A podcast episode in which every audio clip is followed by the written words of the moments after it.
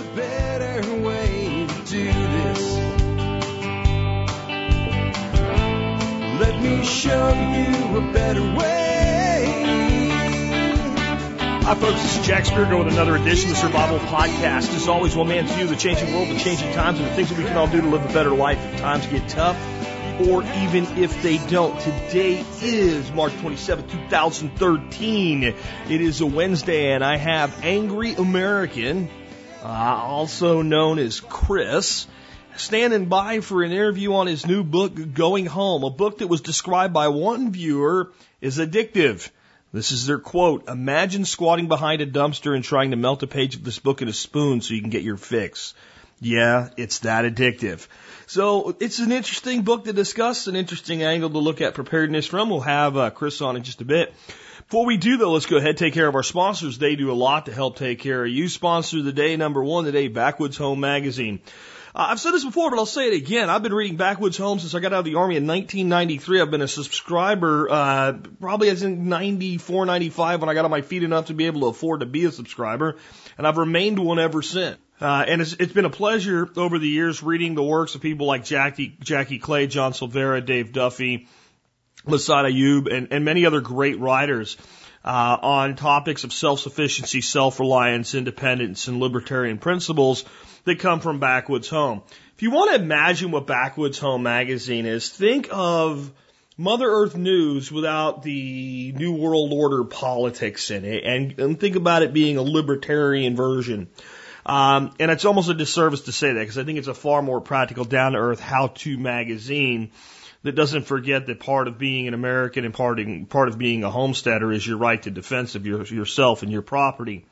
Check them out today at backwoodshome.com and remember they do offer a discount for new subscribers that are members of our support brigade. So if you're going to subscribe, go to the member support brigade first and check out the discount offer. Um, next up today, Western Botanicals. Um, you know, we're just about to put an order in with them tonight for uh, some of their anti-inflammatory uh, stuff that my wife uses for uh, the hip pain that she deals with and all as we're getting older. Uh, mainly made up of turmeric and ginger root and some other things. It works very, very well, and that's a product that we personally use. Um, I uh, when I get kind of congested, I have a little bit of their uh, peppermint essential oils. I'll take just a sniff of that. It'll open the uh, the nose holes real quick. I mean, I'm just telling you, we use products from Western Botanicals every day right in our own home. It's the best stuff I've found, some of the best pricing. I know it's all wild crafted or organically grown, and I know I can trust the people there. If I'm not sure what I need and I call them, they'll tell me and they'll give me good advice. And if I ask them something and they're like, you know, you really should talk to a doctor about that, I know I really should talk to a doctor about that. Hasn't happened to me yet, but I know they'll do it because they've told me they will. They've always kept their word. They've been a great sponsor for a long time. And how about saving 25% on everything they sell? Well, here's how you do that. You call them up, you join their premium membership thing, you give them 50 bucks, and then you save 25% on everything you buy from them. Or you join the member support brigade and they give you that for free. They're also a supporter of the MSB that way. You get their membership, which is a $50 value for free. If you uh, are a member of our support brigade, details are in the benefits section of the MSB, which is a great segue into that's one great reason to join the member support brigade right there. $50 a year, 20 cents an episode discount to over 40 vendors, and that one discount pays for your membership for the first year all by itself. So do consider joining the member support brigade. It, it does offer a ton of value. And again, you do help support the show at a whopping 18.3 cents per episode in military law enforcement, Peace Corps, active duty or prior service. I will give you a discount to thank you for your service. When you join, email me before, not after you sign up. Uh, email me at jack at the. Put service discount in the subject line and I'll get back to you just as soon as possible with a discount code to thank you for your service. All I need is one or two sentences, who you are and what you're doing, or who you are and what you did if your prior service. I do extend this to people like paramedics, emergency medical technicians, and other first responders as well, firefighters, that type of thing. All right, with that, I do have all of the uh, stuff wrapped up for the introduction segment today. And it's my good pleasure now to bring on Mr. Angry American himself. And no, I did not misspell angry in the uh, the title of today's episode. It is spelled A N G E R Y. We'll uh, allude to that a little bit. If you check the show notes out, I actually give you the uh, Urban Dictionary version, uh, uh, Urban Dictionary definition of that play on the word angry or that intentional misspelling. And with that, the angry American himself. Hey, Chris, man, welcome to the Survival Podcast. Good to be here, Jack. Uh, I've been a follow your show for a long time, man. I like, uh, I like look forward to your show every day. Hey, I'd like to start out with something a little bit, um, I guess trivial, but kind of interesting probably to people. You know, your website's angryamerican.com and you write under the pen name Angry American, and we're calling you Chris the Angry American today. Where where'd the whole terminology of Angry American come from? I'm, I'm sure there's a lot of reasons all of us can find to be Angry Americans today, but what was yours? Yeah, you could pretty much throw a dart and pick one these days. Um, like you said, it's it's what's going on right now. You, you know, all you got to do is look around. Um, anywhere from from domestically here to Cyprus to what's going on all over the world, and there's plenty of reasons to be upset from the Second Amendment issues we're having right now, the state of our own economy, um, you know, the the new current terror watch list, and everybody they want to put on the put on that. It's just a sad state of affairs. So, um, angry is spelled a little different too, and you can see that if you look it up in the Urban Dictionary, you'll get the idea where I came up with the spelling from. Okay, cool. So you wrote this book. I mean, let's start out with what every uh, every author always wants to do, and that's uh, tell us the name of your book and uh, why'd you write it. Well, my book's called Going Home, um, and it didn't start out as a book. It started out on another forum simply as a story. You know, lots of folks like to write stories online. Lots of people like to read them, and this simply started out one night at about 11:30 uh, I was reading some stories and thought, you know, hey, I'll throw my hat in the ring. Um, it took on a life of its own, and I was pretty much browbeat by the readers into publishing it into a book. So after over a million views online, you know, we we didn't have a book. So that's awesome, and it seems like there's a common root with that. Um, Glen Tate's books, uh, 299 Days series, uh, David Crawford's Lights Out. It's it, it seems like the internet is kind of empowering people to become authors that never would have broken through the gatekeepers. And I think it's also inspiring people to become authors or giving people an impetus to become authors that would have never even thought. I mean, I'm, I'm sure you didn't grow up in school and when you were like in fifth grade and somebody said to you, "Hey, Chris, what do you want to be when you grow up?" I want to write patriot books, right? I'm sure, like, like I mean, it doesn't sound like your goal was to be an author in the beginning. No, it was it just like last week you mentioned, you know, how David Crawford wrote his online and it was available for free for years. I mean, I read Lights Out as a PDF, you know. Um and my my stuff's kind of the same way. It's out there for free. You know, you can you can read it on the internet. Um it was a year or so in the making and it's still out there for free. Even my website, you can read it there. And and you're right, you know, traditional publishing is is is a changing world and I Lord have I learned a lot about that and I know Glen Tate has too. Um and and like you said, pretty much anybody can do it these days. There's a good side and a bad side to that, and I'm catching catching a little flack from both directions right now. But it, I'm learning. I'm learning. So I think it's good because anybody can do it, but that doesn't mean anybody can be successful doing it. And and you're starting to get some traction with this. I know I listened to um, uh, David Kobler's review, Southern Prepper One, on uh, YouTube. Yeah. And he basically said he was so pulled into the book that he wasn't getting anything done that day so I think that has a lot to do with setting a book apart. Because like anybody can go write a book that's just like the last book. So what is it that sets your book apart from others in the genre? Well, mine. The reason I started to write it, like I said, 11:30 at night one night, I was reading somebody else's stuff, and there's lots of good stories out there. Even Lights Out, great story. One Second After, great stories. But on a on like a personal level, I personally didn't connect with them. And so I started thinking, you know, what would I do differently? And so when I did this, I took it as kind of a generic every guy. He's not a special forces superhero, you know, he's not a ninja, he's not a mall ninja, he's none of that stuff. He's just one of us. He's a regular guy, but he's a prepper, you know, he's got a family, he looks ahead. And and he made some preps. You know, one of his preps is to keep his bag in his car. I don't call it a bug out bag because that's not what it is in the book. It's it, he's got a little bit more to it than that because this guy travels a lot and he's 250 miles from home when when things go south. And his first thought is, you know, I need to get home, and the only way I'm going to do it is to walk. We could all find ourselves in that thought process. The first thing you're going to think of is your family. You know, the very first thing, you know, your wife and kids, your your husband, you know, whatever. And how can you get back to them? Well, I think it's a very realistic scenario that I mean, you cho- chose an EMP style event, and we'll get to that in a bit. But anything that can go wrong at a huge societal, let's say national, global level, that happens to go wrong when you're not home, can put you in this scenario. And many of us travel often. Many of us travel for vacation, and, and it's not like well, the world will just take a break from its ongoing uh, problems and, and crises because you happen to be in the Caribbean. Exactly. You know, and where you're at and how you're traveling will dictate what you can do. But you know, everybody, in my opinion, needs to take some level of responsibility for themselves when when they're out there. Um, you know, some of the reviewers knock the the pack the guy carries and some of the gear. Um, but I can tell them that uh, the contents of that bag came straight out of the one that's sitting in the back of my car right now in the parking garage of the hotel I'm in. I travel for a living. That's how come I can relate to that part of the character. So having some things with you that'll help you sustain yourself and get yourself back to where you need to be is a priority and should be for most folks. Even if you commute to downtown, you should have something that if my car don't start, I can't get home, something happens, you know, a moon rocket lands on the earth and I can't drive my car. What am I going to do to get home? You know, what can I do for myself?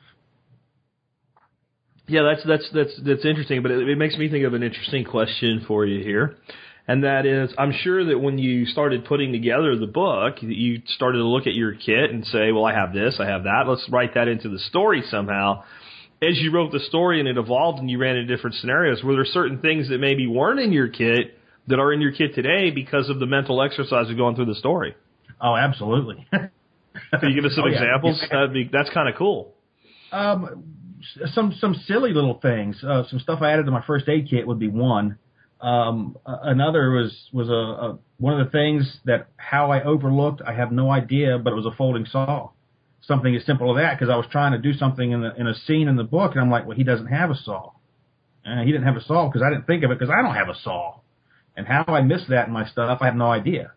Um, but something as simple as that, uh, you know, the the products and the gear we, we we can all lay it out look at it we can think of a hundred uses for everything but you can't think of everything that you may encounter so it's it's always evolving and learning you know the more you the more you mess with it the more you use it the more you find out what you need What are some of the things you think people can learn from your book? Well, the the, the book's entertainment. Um, it's a good story, you know, wrapped up in, in some survival lessons in, in a way. Um, there's some there's some gear notes in there. Uh, a lot of people complain about the gear notes. Uh, a lot of people love the gear notes. You're not going to make everybody happy on that that end, but I wrote it for people that that were new to prepping, let's say, and so I threw some name brand stuff in there and told them about it, and then explained you know the character using a little bit to give people an idea. Um, so there's a lot to be gained from that, especially if someone's a novice to it, you know, or, or someone who's thinking about putting a bag together. Now, I'm not saying that that bag is for everybody or that's the perfect piece of equipment, but it's just something for people to think about. Um, and and to do the mental exercise of themselves of of what would I do? You know, picture yourself in that situation right now today, wherever you're at. Your car doesn't work. There's no other way to get home from wherever you are right now, and and what are you going to do to get there? It's a it's a good mental exercise, and it'll really open your eyes when you stop and think about it for a minute.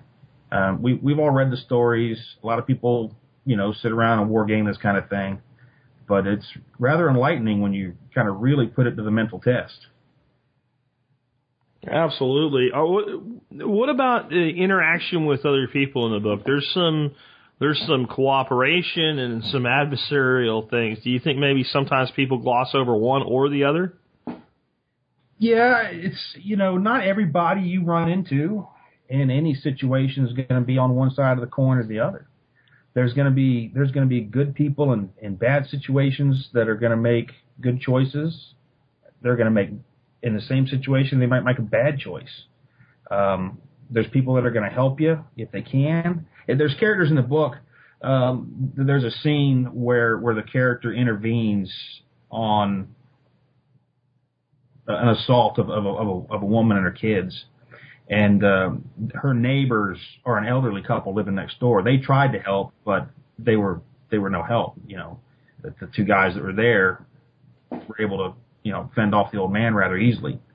And that was kind of an example of, you know, you're you know where you're at, you know your neighbors, and your neighbors may want to come help you, but they may not be able to. Um, but somebody else, you, whoever in that position, may be able to help. There's another character. It's uh his his name's Thad in the book. He's pretty popular, and you know people everybody says they think of Michael Clarke Duncan when they when they picture this guy. Explain to people who that is, because some people won't know. I think The Green Mile. He was the actor with Tom Hanks in The Green Mile. He's he's recently passed away. Big big black fella. Um, and and that's what this character Thad's like. He's a big big black guy, and when people first see him, he's intimidating, and they think he may be um, a force to be reckoned with. But you know, he turns out to be one of the best friends that these people make in the book, and he does a lot to help them. Um, and that character was kind of funny the, the way it happened. As I was writing this online, I actually got a got a email from a guy that said he really enjoyed the book. He said there, there's a scene early on where the, the main character has a has a shootout with with a couple of black guys, and he emailed me and said, you know, I'm I'm black. He goes, and I agree with with what you're saying in the book. He goes, but you know, if you could put a black prepper in the book. And just like that caller you had the other day that was asking about the racial tensions of where to live and whatnot, you know, prepping, as you said too, isn't isn't race related. It's not white, black, Asian, male or female. You know, it's the full spectrum, and that kind of made me start thinking about it uh, when he made that request, and that's how that character evolved. Because to show people that it's it's not always going to be who you expect. I think that's really a critical thing that we start thinking about as a community. Um, since those comments you're referring to, I've actually been surprised um, because I, I've always felt like why aren't there more? Why isn't there more ethnic diversity in the prepper movement? And it's not like not the way a bureaucrat thinks about like that. Like what kind of affirmative action program can we place to you know? I, I just mean you know, like why? Because this is such a universal human thing. Then we have this thing, and then I start looking in the comments, and I start seeing these people that have been commenting on the blog for years. And they you know they lead off with as a black person and I'm like wow I had no idea that person. So I think it's good that we have those discussions because I think there's a lot of belief in in in society because of the marketing by the establishment that all survivalists are like racist nut job rednecks and it, it, I don't think anything could be further from the truth. There's some racist nutjob rednecks that call themselves survivalists, but I think the average prepper, the average modern survivalist, is far more concerned with the human condition than they are with the color of the human. Exactly. You know, the internet is anonymity to the max. You know, people only know about you what you're going to tell them.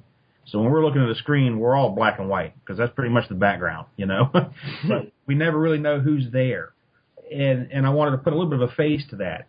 Um, you know, we're all guilty of prejudice to a degree. None of us, none of us have, are. Sorry about that. None That's of okay. us are um, can say that we have zero prejudice in us. Anyone who does is, is fooling themselves. Um, but it can also be a good thing at times. And, and and that's why I put the character in there. Like I said, if, if this guy hadn't have hadn't have emailed me, it would have never crossed my mind. The character wouldn't have showed up, and the book certainly wouldn't have been I think, what it is as a result of having that character because it made me think differently um, from a different perspective, you know. And I show it in there where where people see the guy and they're intimidated, you know, um, at first. But like I said, it ends up he's he's a good guy. He he helps people out. Sure. And what I like is you didn't put him in as like, and I know some people will take offense to the way I'm going to use this term, but it's it's in a lot of media, a token right? It wasn't like he's like we don't include one guy that's black or one guy that's Asian or something like that. It was a, a mainstream character in the entire scenario. Oh no, he's when you look at the comments on Amazon and the comments on some of the my forum and, and a couple of other places where people are looking, um, he's more popular in a lot of cases than the main character. um, a lot of people have have some issues with the main character, some of the decisions he he makes, and and I tell people, you know, he's he's a regular guy. He's Yeah. not superhero. He doesn't always make the right decision. Sometimes he really, really makes the wrong one. You know. Well, it's not believable when somebody does everything right, right? Or uh, not to take a knock at another uh, actor, but it's also not reasonable to believe that when a guy breaks his leg and has the bone stick through his skin, he says Hoover Dam. I mean, you, I'm serious. I mean, those of you that know the book I'm talking about, it's just like, Yeah. really? Really? Even if he said nothing or said he screamed. And there's there's this kind of homogenation in a lot of, of, of fan fiction where everything's the same and every every hero does everything right. And I mean, it, successful literature is never made up of people who do everything right. They're always flawed human beings because flawed is part of the human condition. Absolutely. And and what you what you're talking about that scene there where he says Hoover Dam. This is something I'll let everybody know. This book isn't like I'm, I'm gonna use Patriots as an example. Okay. That was pristine and no one ever said a dirty word. Yeah. Um, this book is wrote how a lot of people talk, and and some folks may say, I don't know anybody that cusses that much. Well, you were never in the military, I guess. Yeah, yeah, and you can't There- make. Uh, but and and there are rare exceptions. I'm gonna bring up one of our community members, Top Cone. I mean, this guy's a first sergeant and doesn't swear, and it does happen. But it's not. It's not the mainstream component of, especially the Army and the Marine Corps. right. Um, and I imagine not the others. I just have more experience in the Army and, and then dealing with Marines that, I mean, especially the day, day one of basic training, uh, you get a whole new vocabulary. And if you want to be true to reality, at least some of that has to be in there. Absolutely, you know, and there's and there's even racial overtones in this book. There are showing that you know that racist redneck we were talking about earlier. They're in the book. They're there. Because they exist. They yeah, it's just a fact of life. Um, and they're going to use the vocabulary that they use. I'm not one. I don't. I'm not politically correct in any fashion. Anybody who knows me will tell you I'm not politically correct, and and I'm not going to put the N word in quotes that exact phrase in a book. You know, I put in what the people say. Now it's it's not overly used. It only shows up once or twice, but it does show up. But uh, that person would use that word, and it's and then what I don't like sometimes is an author does something like that, and people say, "Well, look at this guy. He did it." Well, you know, if I wrote a, a story about what happened in World War II in the concentration camps, that doesn't mean I want people to be put in concentration camps. It means I'm telling you what happened. And I'm going to use the language of the people that committed the atrocity and try to convey to you what they were thinking when they did it so that you'll understand it. Exactly.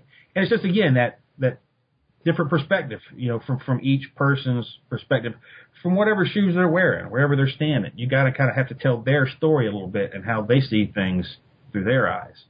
Uh, and that's a little bit of what I tried to put in here.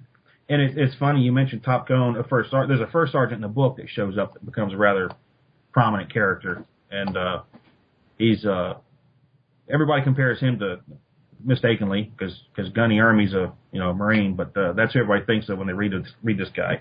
So they always picture R. Lee Ermey. I got you. So let's talk a little bit about the scenario. The scenario in the book is there's some sort of an EMP event, but you never actually realize uh, what the actual causes or exactly what happened. You just know you don't know why uh, the power went down. You just know that the power went down. Why did you choose not to reveal the the the how or the mechanism? Well, the, there's a couple reasons. The, the the first one is we can never know more in the story than the characters know. So we simply don't know. You know, in the beginning of the book, the main character Morgan's driving down the road and the emergency alert tone comes over the radio and everything goes away. Just that fast. The tone doesn't even finish. So we never know more than he knows. Um, things are alluded to to give people the impression that it could have been a terrorist style event, or there's even the conspiracy tinfoil hat uh, theory running around inside the book that it was done domestically on purpose. Okay. Um, and I and I like to see some of the reviewers. It's, it's crazy some of the reviews that I get on Amazon, um, where people think that I'm stating that this is a fact that's going to happen. and But you're not even stating it was a fact in the story. no, It's just hypothesis by the characters. it's it's a hypothesis. It's a theory. People say it, and people, you know, and, and reviewers will put on, you know, right. What do they call it? Right wing reactionary politics was the one that I just laughed so hard when I read, uh, or that they that I think the government would do this. You know, and to, to people that that review books like that, all I have to say to them is, folks, it's fiction. It's a fictional story. Well, and it's almost like why did you start out with the, the the if you have that bias to start out with, it would lead you there. Why are you reading books like this anyway? Yeah, don't read Ten Thousand Leagues Under the Sea. You know. this is a stretch for you, you know. Or, or, or the Illuminatus trilogy. If you really want to burn your brain for about a week and a half, pick up a, that that thick uh, thing and, and wheeze your way through the Golden Apple and and, and all of that, and you. Oh yeah, absolutely, yeah. you know, that's that's really interesting. But on the scenario itself, how likely do you think it is that we would experience a, a complete grid down uh, scenario due to an EMP style event, whether it be from solar flares, whether it be from terrorist attack, anything? Personally, I don't think it's very likely. Is it possible? Yeah, it's possible. It's possible a meteor could hit us tomorrow. Um, I think that the higher probability of an incident occurring for this would be something from like a CME, from like a coronal mass ejection solar flare issue, is more likely, in my opinion, than an EMP strike. And I don't think it would result in a total global catastrophe on the level that a lot of this stuff makes it out to be.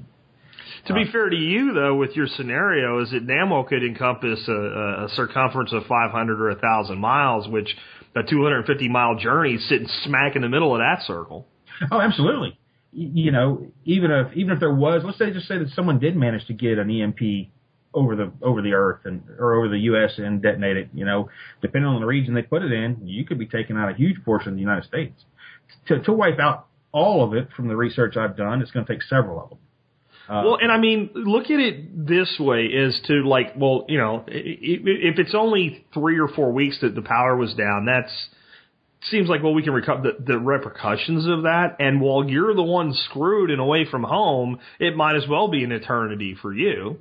Oh, um, and, and when we start looking at things that have happened like that one guy that went out in the new mexico desert it was either new mexico or arizona he changed a part at a power relay station. Thousands or almost a thousand miles away in southern california 600000 people's power goes out they get it back on in like 48 hours. It takes them 72 hours to figure out why it went down. And then when they're like, okay, we know who did it now, and they start examining what the guy did, he didn't even do anything wrong. It was just, he did exactly what he was supposed to do, exactly the way he was supposed to do it. By procedure, it created some hiccup in the system that manifested itself a thousand miles away. And put, so if that, you know, changing a part can do that, what does losing a critical piece of infrastructure do, or several of them?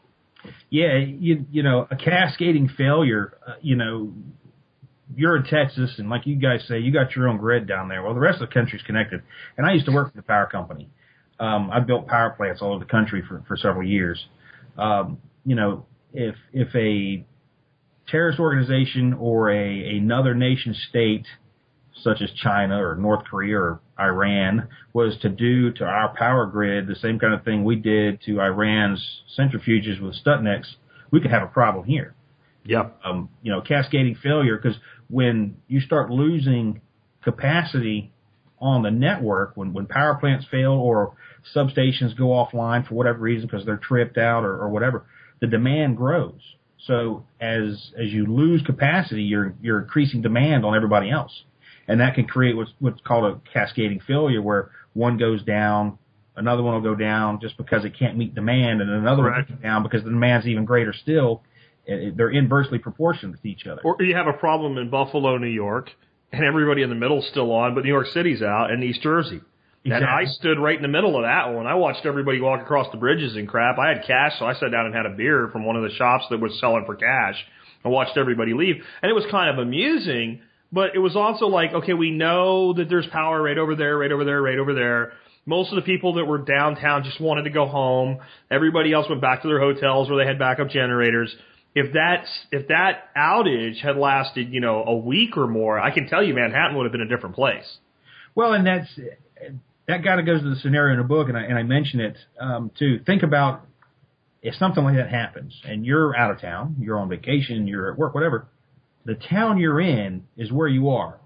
All right, that, that's a given. But how are those people that are there going to start to react to all the people who aren't from there as things progress? You know, in the beginning, you know, yeah, you're here, you know, we'll deal with it. But as as resources start to dry up and become scarce, they're going to start looking at anybody, and it's addressed even like one second after. They're going to start looking at anybody who's not from there as as a problem. You know, you're just a Sure. additional drain on resources um, and then what are they going to start doing to people that want to come in? You know, so that's it's something to think about. You know, even just trying to get to where you want to go, are you going to be allowed to get through some of the areas you want to try to get home to? The, the fact that you used to build power plants because you said you don't think this is the most likely scenario that we're going to face. Is that part of why you decided to come at it from that angle? Because you have that background knowledge there. I mean, because like if you look at somebody like Michael Crichton that did Jurassic Park and uh, Prey and all of these other books that he did that involved uh, bioengineering and biotechnology, the guy had a tremendous amount of knowledge about that arena before he started writing these books. Or you look at Dan Brown, who had a real history and an interest in symbology, writing, you know, the books that he wrote. So is that kind of like, if I'm going to have something shut everything down, let's come from the angle that I understand rather than the angle that I think is the most likely to shut everything down? Yeah, it, you know, I could have just as easily used a used a terrorist attack or something to that effect. Um, I do understand how the power grids work. I understand intimately how how the turbines work, gas turbines and whatnot at power plants. Um, and it doesn't take much. Um, I've I've been at plants before when the same when the same thing you're talking about about the guy in the desert um, working on the turbine floor up in North Carolina uh, on a power plant when somebody did something and tripped a turbine, and all of a sudden you got ten guys all jumping back with their hands in the air screaming it wasn't me, you know. I didn't do it. Yeah, it wasn't me, you know. Yeah. Because Yeah. when you're around those things, they have a very, very distinct sound to them, and any change is is immediately detectable. You don't need any equipment to tell you something happened. You know immediately just by hearing it that something's wrong, and and so. It, like I said, it doesn't take much. It could be a, a solar flare will do it. We saw that up in, like you said, in New York. You know, in Canada it happened. Um, and an EMP, it would certainly knock down generation. Would it destroy it? um, in the way that it's hypothesized? I'm not sure. It would uh, a lot would depend on a lot of factors for that. Do you think there's large scale scenarios that are maybe more of a threat or more likely to occur? Pandemic, the economy, et cetera? My biggest concern right now is, is economic. Um, that's my number one concern. That and and our own political system, which is bent on suicide, it appears. Um, you know, with what's happening in in Cyprus right now, that seems to be a, a test that's being floated to see if people are actually going to swallow it and what they do. You know, um, like you said yesterday, you know, they're taking 40% of the money of the people over their over their insurance levels. Um, and I agree that their bank's got in that trouble, but I don't see how the depositor should have to pay on the bad gambles of his banker. You know, and what are they going to do here? You know, Well, I think there's the reality. Like that's what I say. Is it shouldn't, but Yeah, yeah. the reality is the money's gone, right? So the the money's gone. It's it's it's it's not like you can just say, well, give it back because the whole reason the bank's collapsing is because oh yeah, it ain't there anymore. And that's back to the whole. You can talk about what's right all you want. You can ask for a magic unicorn to come out of your ass when you fart and give you an angel to grant you wishes, and we all agree that that'd be a wonderful place to live. But it ain't going to happen. And I think that the reality in Cyprus is okay. The banking system failed, and that is an inherent risk of being a depositor at a bank. And just nobody accepts that anymore because the government said we'll fix it for you. We'll cover 250 grand. All right, and you're right. That is the reality, and I agree. You're right. Their money, they can't give you what they don't have. All right, it's not there. But the other side of that coin is, you under our current sit- situation, our current banking laws and, and regulations, you're forced into it. Absolutely. If, if you get a check for five, six, ten thousand dollars, and you walk into a bank and try to cash that check, you're very likely not going to get that money um, you're going to be told that uh, you know we, they simply won't give you that much, or you have to make an appointment or something. You're forced into the banks. You know they limit how much money you can take out every day. They limit your withdrawals. You know, and some banks are now wanting seven days written notice to do withdrawals, cash Yep. withdrawals. So it's it's like you're being treated like, and I've and I've said this for years because I'm not a fan of banks. I belong to our credit union, which you know it's a little bit better, but not much. You know that once you give a bank money, your money, you deposit your money into that bank it's no longer your money; it's their money, and they'll do with it as they please, which means giving it to you when they feel like it. Um, and, you know, you can go ask for it, you know, but they're gonna they're gonna leverage it, they're gonna loan it, they're gonna invest it, they're gonna do all the things they can to make money, and when they lose, you know, you're gonna lose. If if our banks were to close here for a week, I mean they're still closed in Cyprus. I think I don't think they've opened yet. So they're Well, yeah, because they because they know that if you have money in there, right, and, and you know this is going to happen, you're going to go take it out.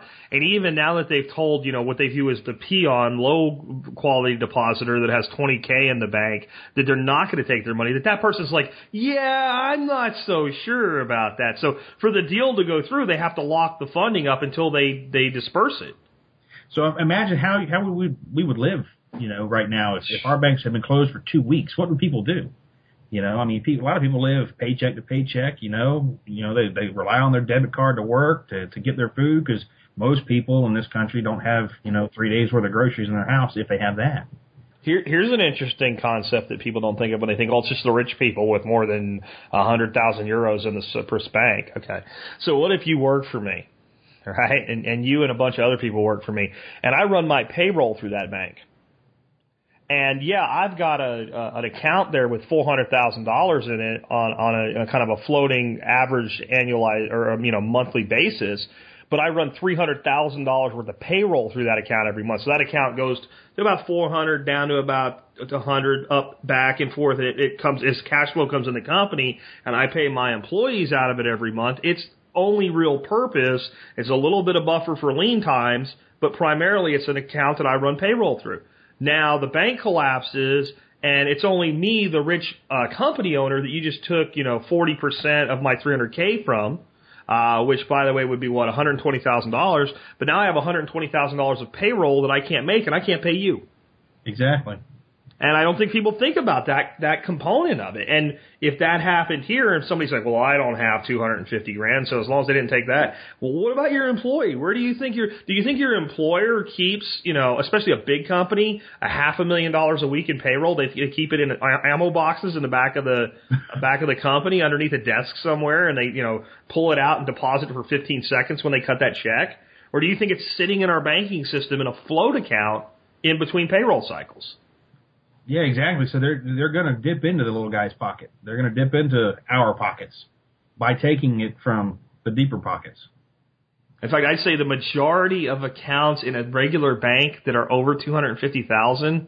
That's probably the exact kind of money that that is. Very few people with two hundred fifty thousand dollars or more just have it sitting in a savings account in a bank. Yeah, or uh, and it doesn't even have to be payroll. It can be somebody's operating account that just say a manufacturer that, that manufactures whatever and that's his that's his capital for for purchasing equipment, material, parts, whatever to to finish whatever projects they're on, or even a builder. You know, and someone dips into their account and takes forty percent of it. What's that going to do to them? You're going to shut them down. Yeah. And now you may have lost your payroll funds. Well, you also lost your your operating funds. They're out of business. You know, so let's bring these two worlds together then that you're coming from with your book and this this this other serious threat that you and I are in agreement is probably more likely. What happens to the economy of the United States if we have an event that's even 40%, 30% of what you describe in your book? I think it would cease to function entirely. You know, I mean, we have we we have an electronic um, system in this country. Everything's done electronically. Cash is so rarely used. Um, most people travel without cash. Um, I'm guilty of it myself a lot of the time you know, and if something like that was to happen and, and shut down the markets, shut down the ability to tran, you know, to to do a credit card transaction or a debit card transaction, people are screwed.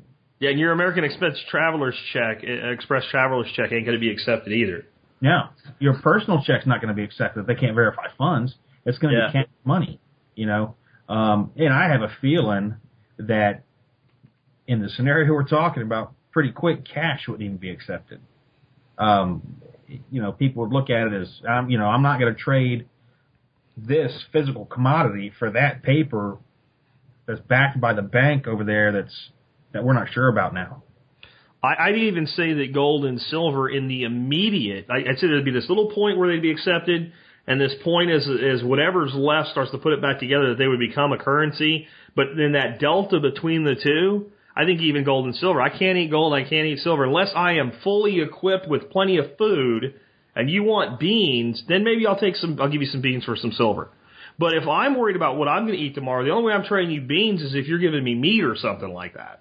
Yeah, I, I think in the in the very very beginning, the initial stages of, of, of a financial collapse or calamity, whatever you want to call it, gold would be accepted, in my opinion, very quickly Yep. because everybody's going to see it as that safe, that, that that safe form of currency. So you know, if you're someplace and look, you know, this guy's got a truck that runs and it's got a full tank of gas, and I can make it home on that. I've got five thousand dollars cash in my hand. He won't take that. But hey, I got a gold Krugerrand. Will you trade me? And that guy's eyes are going to light up and go, yeah, I'll take it because that's a gold Kruger. I know what that's worth. Yeah. Cash isn't worth anything, but that is. Well, two weeks later, when that guy's walking around with that Krugerrand in his pocket and he's starving to death, he'll trade it for a can of beans. Sure. Till like And the only one that'll give him a can of beans for it's the person that's going, I got so many cans of beans. I'll, I I can wait it out till the value returns to that commodity. because then down the road, the value will return to the PMs. I mean, the value will always be there, but it's not going to be a recognized value. Acceptable value, yeah. I mean, Fernando from Argentina has said flat out he saw days when nobody wanted anything but gold, Yep. and a week later, people wanted money. People wanted pay, Argentinian pesos, and it, it fluctuated based on whatever the hell was going on at the time. It's supply and demand.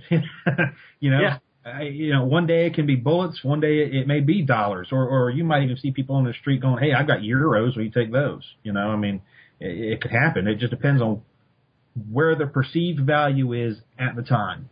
You know, it, it, it might be gasoline. Who knows what people will be willing to trade in, and that'll just be the the, the trade you got to try to make at the time based on what you have and the perceived value that it carries.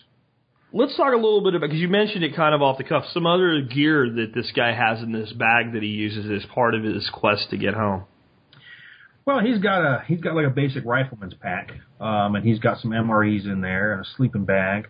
Um, one piece of gear that that I really like, and that's why I put it in there, is is the Goal Zero uh, Nomad charger and power supply. Um, if you've got rechargeable batteries and you've got that little thing with you, you can keep your flashlights running and night vision equipment, whatever you've got. Um, and, and, and like your expert counsel is always talking about having power in any form in that situation is a wonderful thing. You know, if you don't have a flashlight and some batteries to run it and everything goes dead, you're back to the 1800s and living by candlelight if you can come up with one of those. Um, so having a way to recharge batteries and, and keep whatever electronic you may have alive is a wonderful thing. Um, some of the other, one of the other interesting things that a lot of people commented on was a little little grill. It's a little backpacker's grill called a Grilliput, a little folding grill that kind of collapses into itself. What's it called? A Grilliput. It's a really cool little deal um, that I stuck in there more a, on a on a whim kind of a thing because I actually have one and I, and I use it to, to cook fish on mainly when I'm kayak fishing or kayak camping, and uh, so I stuck it in there. But a lot of people got a kick out of that thing, and but then you get the ultralight guys who say, "Why would you carry that? I would never carry that." Um, Yeah. Which which brings me to a point of I'm not one of those ultralight guys. Yeah. I believe in if I can carry it, you know, and it's going to help me out, I'll carry it because it's easier to throw it away later if I can't.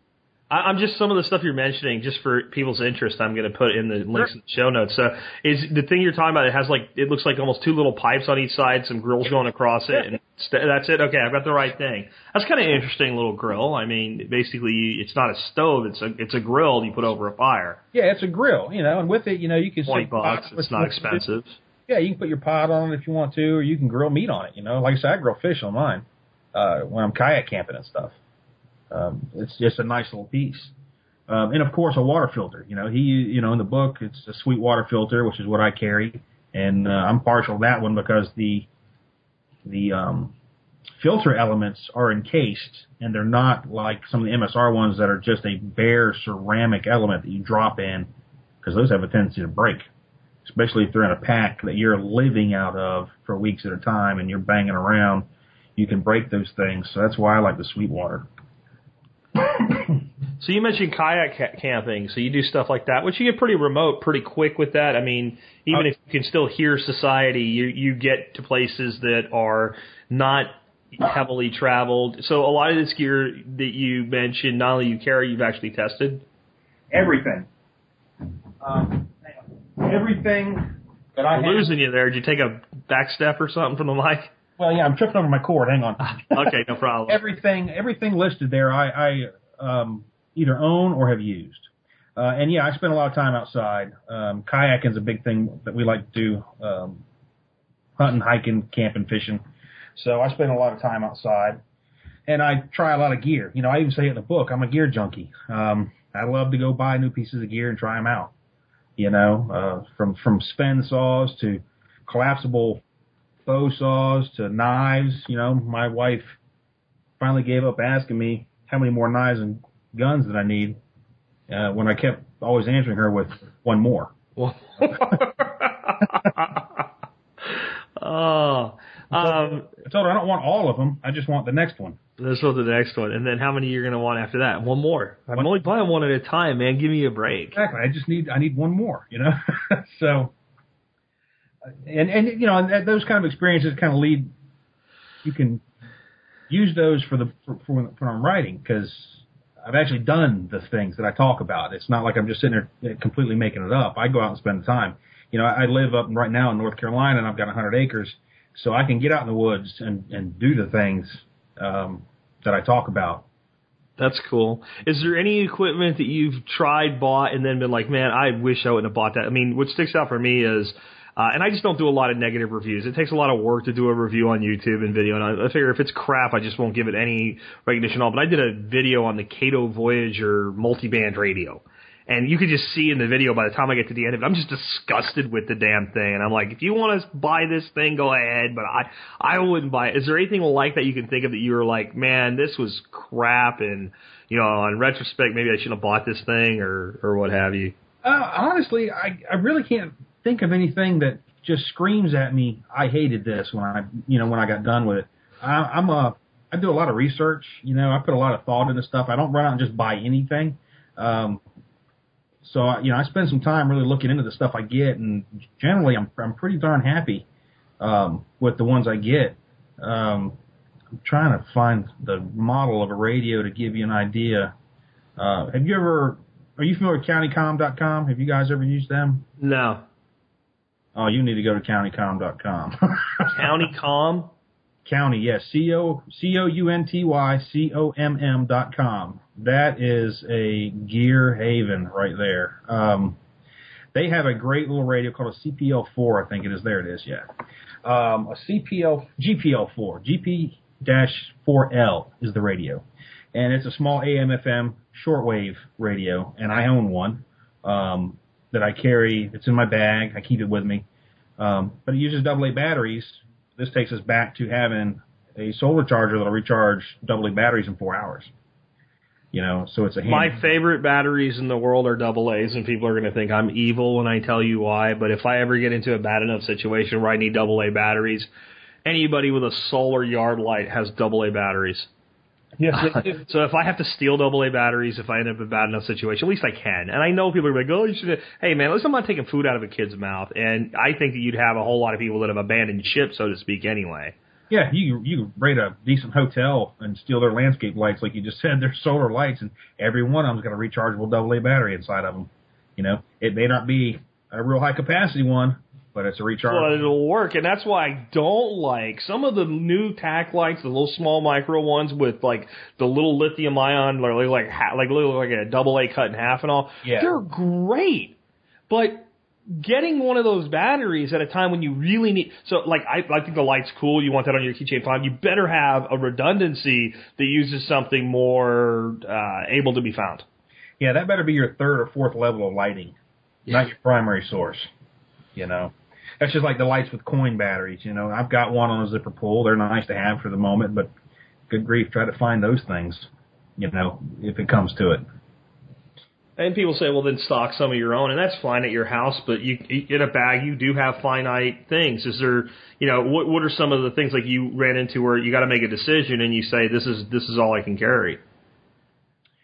Um, well, it, shelter's one of the biggest ones I think of. You know, because shelter's bulky, so you either got to go the route of minimal shelter or heavy shelter.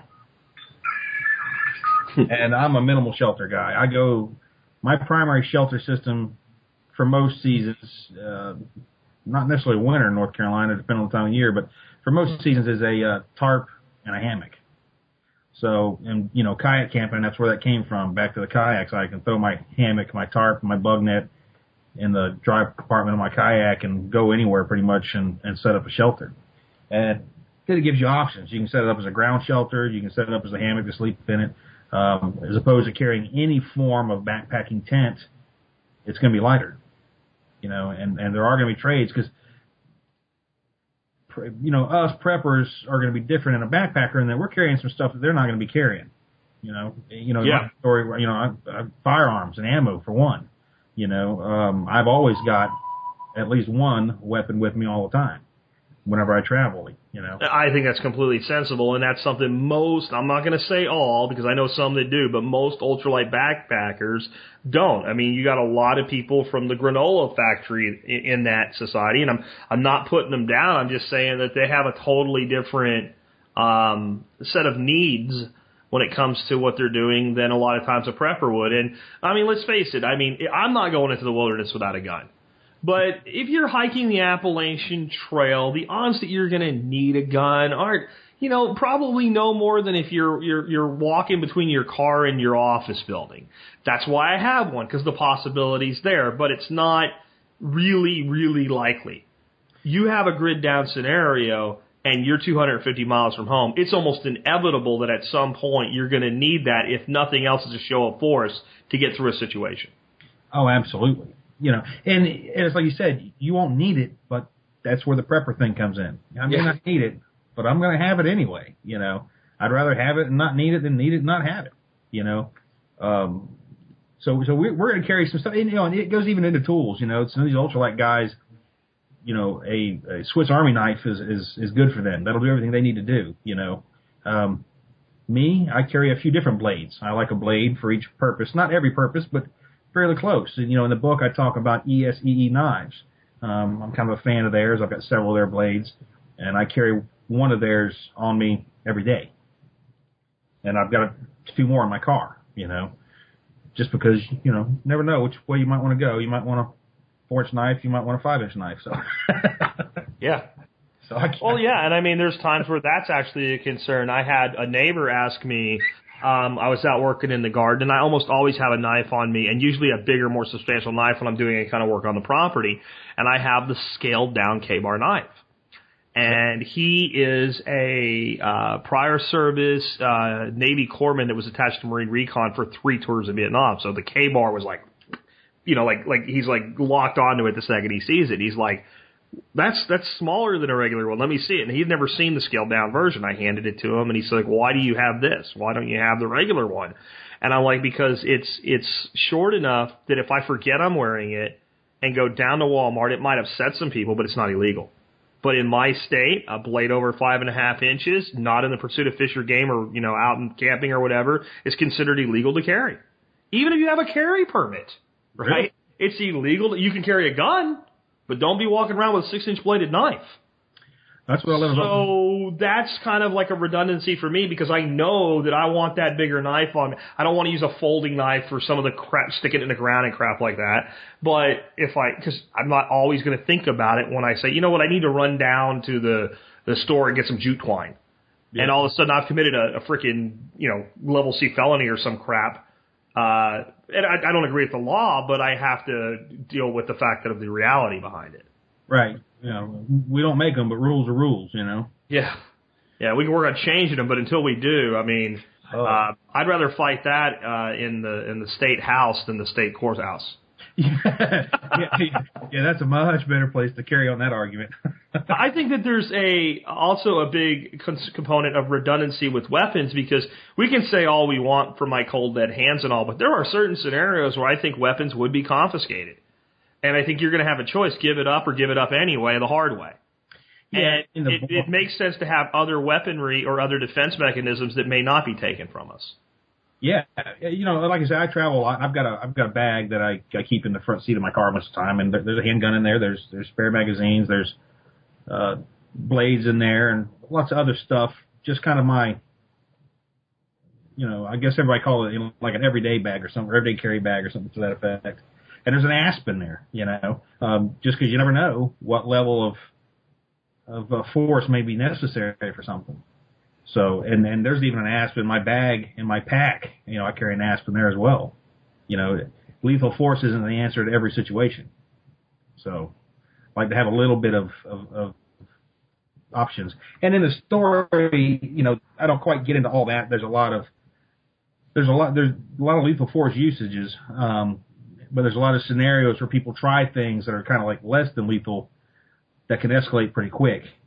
Um, you know, one of the scenes I sent you a thing there about uh, these, these fellows who are at a campground. They're they're ordinary guys. You know, they're wearing their their penny loafers and their their um, dockers, and they see this guy with a truck, and they're they want to make him stop, so they try to steal his truck. So they push a, tricycle with a big doll on it out in front of the truck. so with this guy, he's driving down the road at 50 miles an hour, and all he Yeah. sees is this tricycle and this thing come out, and he hits it. You know, he slams on the brakes, and these guys think they're going to run out with golf clubs and a baseball bat and get his truck, and, and they find out that it's a different world already. you know, Yeah. things are not what they were when they woke up. You know? Backing up just a second on the asp, are you talking about the little uh, pepper spray deal? No, I mean an actual extendable baton asp. A what? for applying knots to, to to the head. So Oh, oh, oh, oh, okay, a baton. Yeah, extendable baton. Yeah. Okay, yeah, because they also make a, a little bitty pepper spray thing that's kind of cool. Now I know what you're talking about.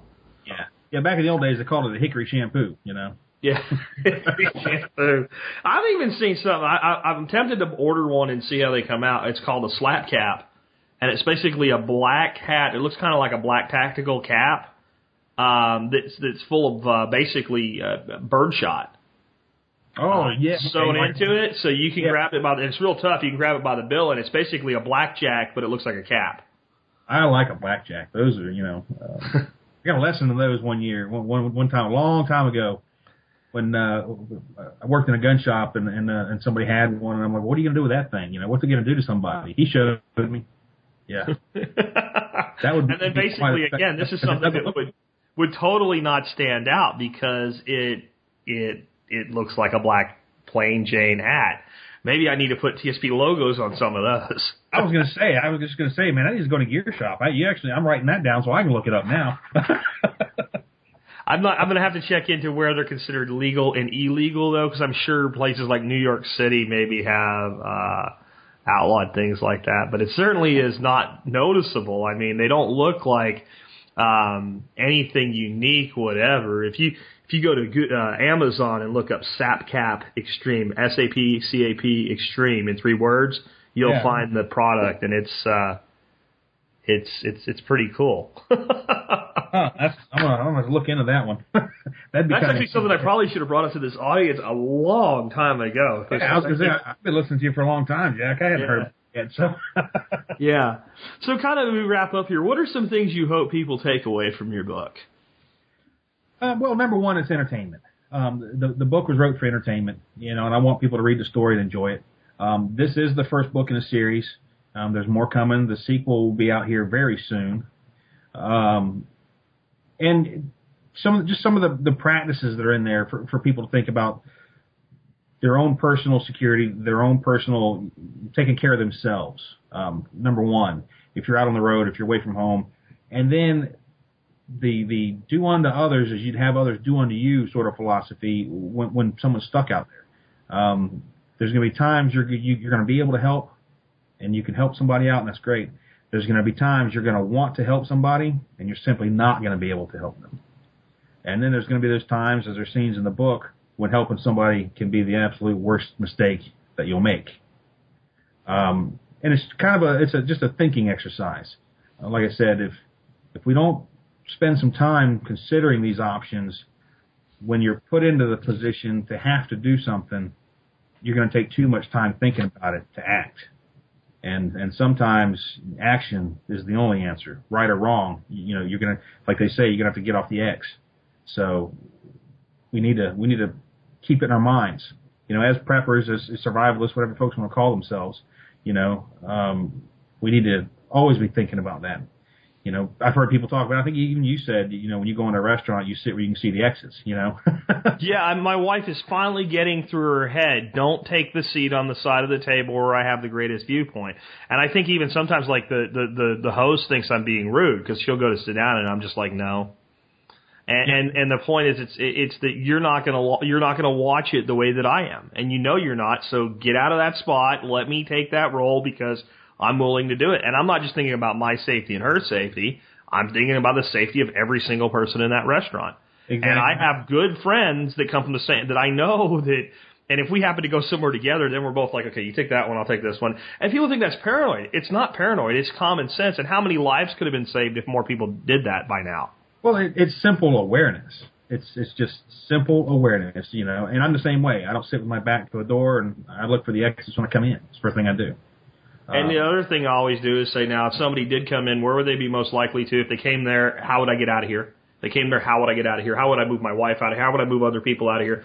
That's basic common sense, and that just start takes you. If you take that approach to prepping with all things, you just kind of always end up in the same place of common sense preparedness.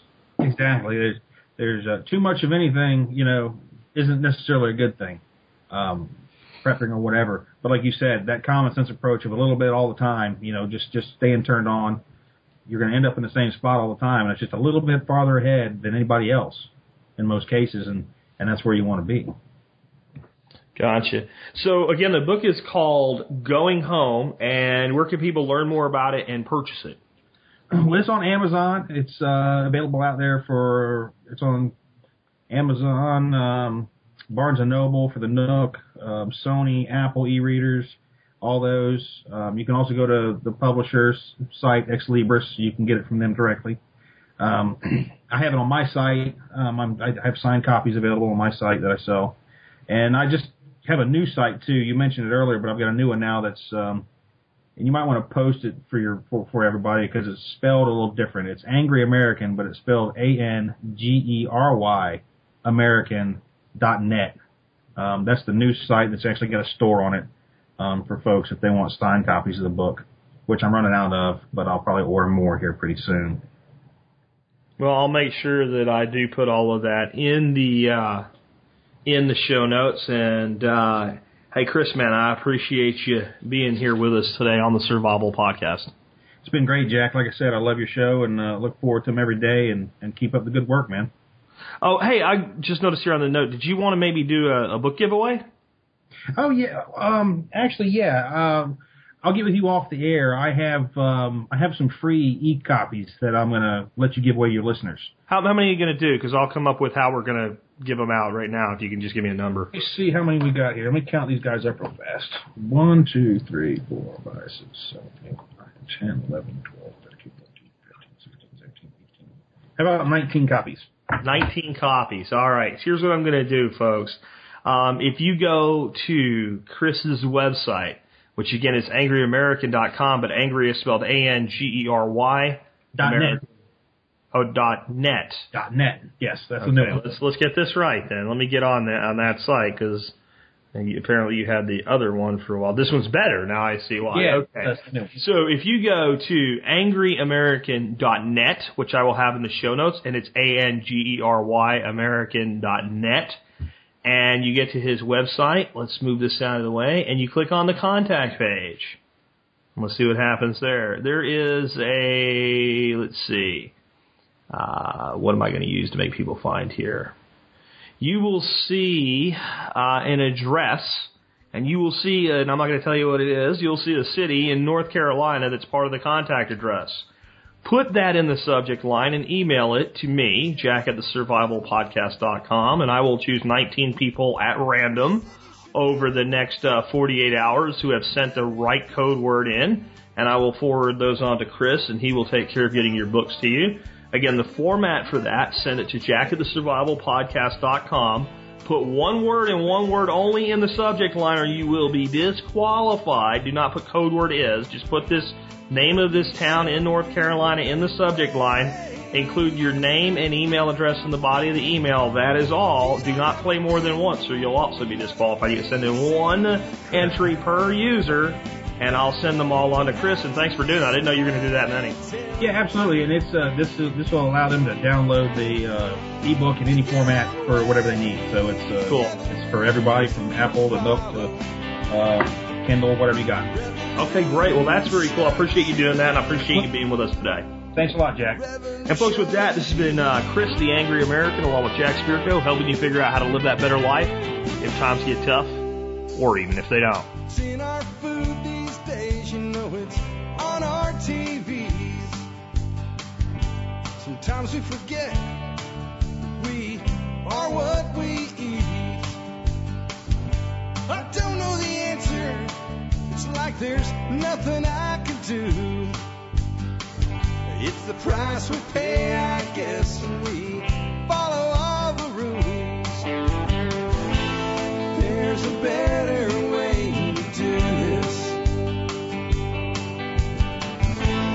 Let me show you a better way.